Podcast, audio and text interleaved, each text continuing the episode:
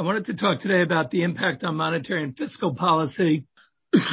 I'm not going to go over the key reasons for inflation. We covered them, but it's about the disruptions related to the pandemic, whether it's pent-up demand or supply chain disruptions, commodity moves, or labor shortages and wage rate increases, which are being talked about. I want to take a look at, this is the IMF's projection of growth going out the next 5 years. And it looks pretty healthy for the global economy, growing from, just over $80 trillion last year to over $120 trillion. So over a 5-year period. So, pretty reasonable 4% kind of growth that they're projecting. And here are the inflation projections. The blue is the world inflation. The gray is the emerging economies, and the orange is the advanced economies. And as you can see, the advanced economies have been struggling to get 2% inflation 5 years out. But the emerging economy inflation coming down is actually an interesting element as well, because there is a lot of inflation pressures in those economies, and it does have big impacts on their economic growth. But I wanted to take a look back to the mandates of the leading central banks, and I didn't know when they got started. So as I was researching this, figuring out how long they've been in business and what their mandate is. And as you can see, the Bank of Japan started in the late 1800s, and their focus was on, even then, price stability. The Fed started in 1913 with a dual mandate of price stability and maximum employment. And right now, they're more focused on the maximum employment because of concerns about scarring than they were about price stability. One, because inflation's been hard to come by, and two, because they believe they can tame inflation easier than they can address deflation. And there's a lot of reasons for that. Volcker showed us how you can tame inflation. Deflationary spirals are much more difficult and costly for the countries to get out of. The standout, though, is the People's Bank of China, who under the overview of the State Council, really focus on formulating the monetary policies and implementing them, but really about guarding against financial risks and managing their reserves, which are, $3 to $4 trillion now, and maintaining financial stability. And as it goes to financial stability, their whole view of monetary policy is really keep a stable currency, protect the value of the currency, and therefore promote growth through what they're doing. And they can't have their currency be too expensive if you're in an export mode, but you can't have it be too cheap if you're importing and building a consumer economy, which they need to get a more balanced economy. So really interesting dynamics of the difference there. And Europe is all about price stability. And a lot of that goes to the German influence from the inflation that they experienced in the early 1900s. So different mandates in the sense biased by historical precedent for each country. So let's look at each of these and what their growth and inflation projections are. So Japan, which is the third largest economy in the world, and I do these all in U.S. dollars because it's easier to do the comparisons for me. $5 trillion going up to, 6.6 trillion or so in a 5-year period. Japan really hasn't been growing much. Their inflation has been hard to come by. They're struggling to get 1% inflation. Even after a year-over-year change like we're having, they're only moving to about 1.25% inflation. China, steady growth, and you can see just under in 26, they'll be under $25 trillion. But, not much inflation there either, although all these numbers are reported to the IMF by the government, so you have to keep that in mind when you're going through this. Europe also struggling to see 2% inflation, which is their target, and they're looking at gross domestic product growing, but very uneven inside the European Union. And then what are they saying about it? And this is really interesting from the central banks. These are recent comments from them. So it'll take time, but they think it's still possible to achieve their 2% inflation target. They've been working on getting to 2%, I think, since the early 90s. So it will take time. They were right about that. It's still taking time. But they just set their rates at short end at minus 0.1 and the long end at zero. And they're focusing on inflation at 1%, very below their target. In China, they're really focused on consumption being constrained and investment growth not being what they need. And they really need a transition from the government to consumers and corporations to make their transition and their dreams of, passing the U.S. a reality. Rising inflation, they're concerned about the impact in the advanced economies, rising inflation, what it does to currency depreciation for the emerging economies and capital outflows. And that's a big issue for them, and I think plays into their views on cryptocurrencies, which there's been a lot of press about, including a lead article or two in the second section of the Journal today and the first section of the FT, what they're doing to curb Bitcoin to manage volatility of their currency and also to control capital flows. And then you look at the ECB. And by the way, these three central banks and the Fed have all come out with, and the Bank of England have all come out with very challenging comments for Bitcoin in terms of their views on it. So I think there's going to be more pressure. If you go to the ECB, inflation has picked up, but they think it's transitory as well. I think Lagarde is really good and has a lot of very good insights into the global economy.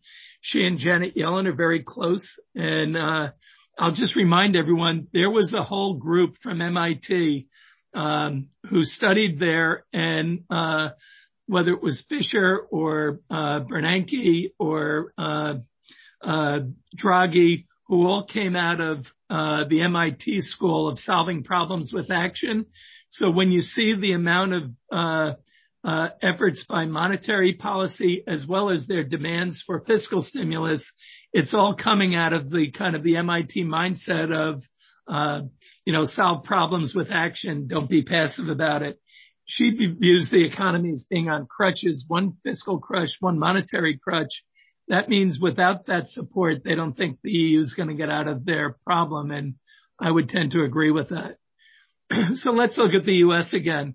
So I said in 2026, China would be under $25 trillion. The U.S. is closing in on 27 there. The projections are that they would cross around 2030. I'm not sure that China makes the transition, although they have a better shot at it than, remember back in the early 90s or late 80s, everyone was talking about Japan passing the U.S. It's not that easy, and they have demographic issues and other issues in China that may make it a little bit harder. But again, we're struggling to get meaningful inflation levels. And as I showed last week, this chart of inflation through the decades in the U.S. and for the average from 1913 through 2020, we're only averaging 3.1% inflation. And for the last 20 years, we've been struggling to get above 1.8% inflation. So there are real issues in terms of getting the right growth going forward. And here's what the market says the inflation expectations are 5 years out, and you're still only at a 2.5% level. So not exactly the kind of scare that I think the markets are projecting right now. And then it goes back to how do you grow the digital economy to manage productivity, to make countries more productive. And I show these charts a lot, and they're really important to discuss. But the reason that there's a battle between the U.S. and China for digital supremacy is it really gets to how effective your economy can be and how you're going to deal with some of the demographic and social issues that exist underlying the economy. So I think the inflation impact is going to be more on the monetary side than the fiscal side in the near term. And that's because the projections for these, the Fed, the BOJ, and the ECB, it's running hotter than what they were projecting. And the Fed, for example, wasn't projected to raise interest rates until 2023 at the earliest. I think for sequencing, what will happen is the Fed will announce, maybe in Jackson Hole or maybe in the second half of the year, their plans to start tapering the 120 billion of quantitative easing they're doing every month down to a lower level, and raise rates and not raise rates until they get that managed down, and then start looking at rates raising maybe in 2022. I think the ECB got a little ahead of the Fed, and I think they're probably moving a little too early. I don't think the economy is sustainable right now in the ECB. There's too many different economies going at once. And I think the Bank of Japan is one we're going to have to watch because it could be a lesson in debt that you might need a debt jubilee to get out of the problems if your debt to GDP gets too high. And you might have to just do some either forgiveness or more devaluation of the debt. I think most of the central banks believe commodity pressures will subside. And if you look at lumber, it's down about 24% in a couple of weeks. So I think you are going to start to see wage pressures subside, particularly as we get past this quarter. You see commodity pressures lower as well. I think there is low confidence that consumers will continue to spend once we reopen. And that means you're going to not have the same stimulus going into the system from consumer spending at the same rates. And remember, inflation rates are year over year, quarter over quarter numbers. So depends on the starting point. And right now we're in the worst starting point you could have with the April, May numbers for the U.S. and for most of the developed world. And once you start moving past that on the reopening, you're going to see the year-over-year numbers come down. I think when it comes to fiscal policy, Japan and Europe are still pushing for more fiscal stimulus. The U.S., because of where we are with the inflation pressures and the view that it is transitory, the Biden administration is going to continue to try and push their fiscal agenda forward as much as they can. It will not likely happen until the fall, which means you're 12 months out from midterm elections at that point.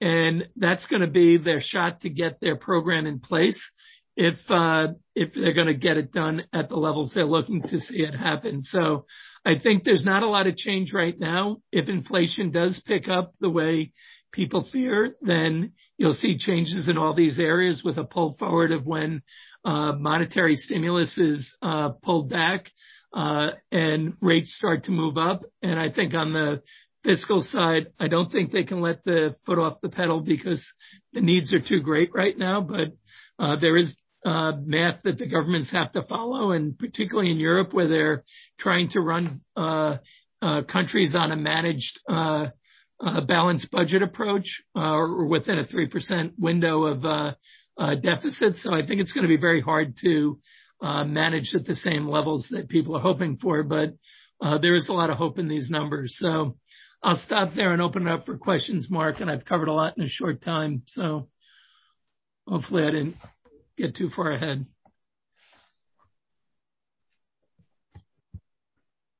Good stuff. Questions? Comments?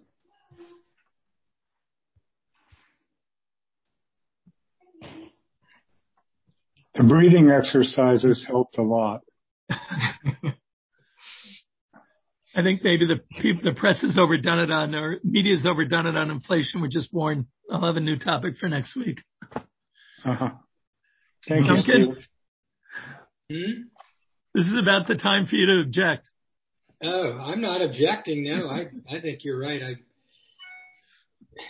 I don't know. It's Jonathan. The market's having a sneaky. It's having a sneaky rotation. You know, I think that some of the tech stuff that was high PEs and all that seems to have stabilized a bit. And frankly, the oil stuff hasn't really rallied back. It made its highs quite a while ago. So the market's starting to sniff a flaw in this inflation story. It looks like to me. I mean, I don't know how long that's going to last, but just observing prices. It's interesting that the yields didn't move up when the inflation pressures moved up materially. Yes. They moved up early and fast from 90 basis points to, 160 on the 10-year, but they haven't continued to move up in the recent face of inflation numbers being a little bit higher, which says that the market participants aren't fully on board with it yet, that inflation's permanent. And there's been some pretty sloppy use of, sort of tracking data. I saw this report the other day talking about the correlation between the real earnings yield of like the S&P 500 versus the inflation rate. And it was saying the last time that we were at this level was, like 1978 or some number like that. and you know, when you had an inflation scare. But it's a little ridiculous because we never had a crash for an economic output the way the COVID thing. And you're comparing 12 months lagging earnings, you know, pretty unprecedented with then the PPI and CPI, which are being comped versus last year.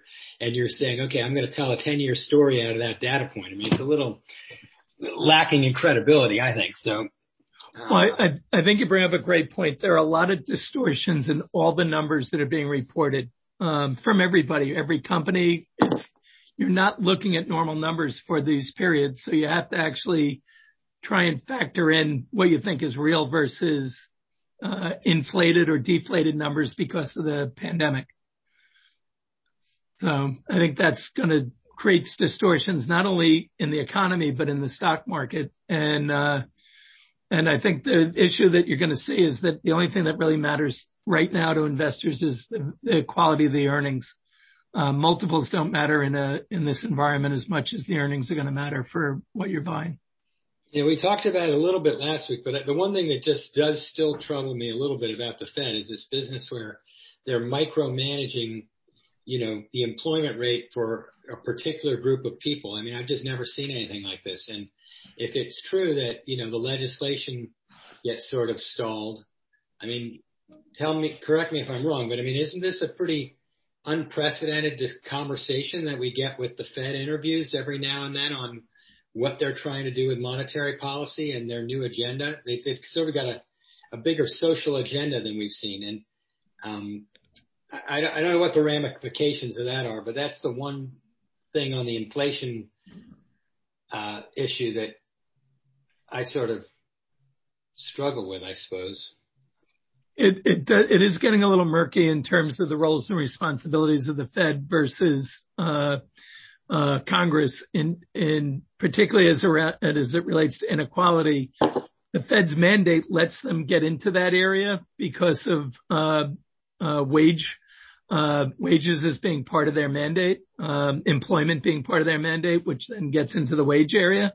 But some of the lines are starting to blur a little bit, and I think that's part of the political environment we're in as well, and social environment, quite frankly. They're all colliding together, which makes policymaking a little bit more challenging. So I think that's going to be something that we have to keep an eye on, is how far the mandates get pushed, because they are starting to politicize what the role is on both sides. The parties would like it to be more politicized, the Fed to be a little bit more political in what they're carrying out. And I think it is blurring the mandate. So that is a concern as we go forward. I have a question, Stephen, on your interpretation. So, and what Duncan basically said about the Fed speakers, because to me, there seemed to have been a shift last week. So you had the release of the minutes. And the minutes seem to indicate that some people are thinking of thinking, right? And to use Powell's words of doing something. Yep. And then all of a sudden you seem to have a change in discourse of the public Fed speakers. And now there's talk that something comes as early as the Jackson Hole meeting in terms of direction on what may happen with rates. Do you see that the same way, or am I just exaggerating everything that I read? No, I think there are more people in the Fed who are a little more nervous that things are overheating than there were a couple months ago, which suits the rest of the world because everyone's a little concerned about the near-term overheating. But whenever they talk about a few members, it's probably more than a few that are commenting on it. But the Fed really runs with three senior people driving everything, and the other people have contributions. With Yellen, it was really Yellen, Powell, and the New York Dudley. And you know, before that, it was Bernanke and Powell, and Bernanke, Yellen, and Geithner, I guess, or the New York Fed had at the time. So I think it kind of you have to take and parse out the importance of each Fed governor when they're speaking. And I also think sometimes the Fed is sending messages out that Powell wouldn't lead with that message, but kind of getting a feel for how the economy would act, or the markets will react if they leak some of the concerns out, kind of a preview of what policy changes might be coming. So I think they're aware of the concerns and need to be starting to express some, but I don't think it's necessarily changing their baseline. If they really feel that there's a change, I think they would start to preview it in the July minutes or meeting or in Jackson Hole. And I think it will be kind of a preview to the preview of what they'll do. They've already come out and did a sequencing where they said they will reduce the QE before they raise rates. And they have a long way to go. At $120 billion a month of QE, you could take that down in stages and still take some of the pressure off the system if they did that. But even when they announce that, that'll be a scare to the markets, I think. Not as bad as 13, but still it'll be create some volatility. So I do think they're priming the pump for maybe a change. One of them made a pretty clear statement. You know, they said, look, we're sitting there buying mortgage paper and the housing market is steaming and you can't hire anybody to build and you can't buy any lumber. You know, I mean, that was a pretty specific statement about the sector of the economy that they're directly impacting. Yep. I can't remember who said that. Do you remember who it was? It was maybe Clarida, but I'm not sure. I think that was the best question asked of Powell during the last press conference after the rate announcements. Was, you know, why are you still buying $40 billion mortgage paper a month when you recognize that the housing market is doing well? Beyond well. I mean, maybe it's different areas. Yeah, this is anecdotal, but you know, we're trying to make some wood floors that could use a resurfacing. I'm able to get the guy to call me back in 4 months. Can't even get a call back. It's just like. Yeah, but I actually think a lot of these are normal pressures and squeezes. And, you know, once you get past the squeezes, then where do you end up? And, you know, our economy is running quite well right now, and there are areas that there are just shortages of everything. But we're pretty adaptive as an economy, and I think the supply chains will be back on track a lot faster in a lot of areas than the market expectation is right now. Did you talk about the lumber market pullback, or is that? Yeah, Duncan, to your lumber concern, I think lumber's pulled in about 24% from its high in the last couple of weeks. So there are very sharp moves happening, you know, all over the place. And I think you'll continue to see that.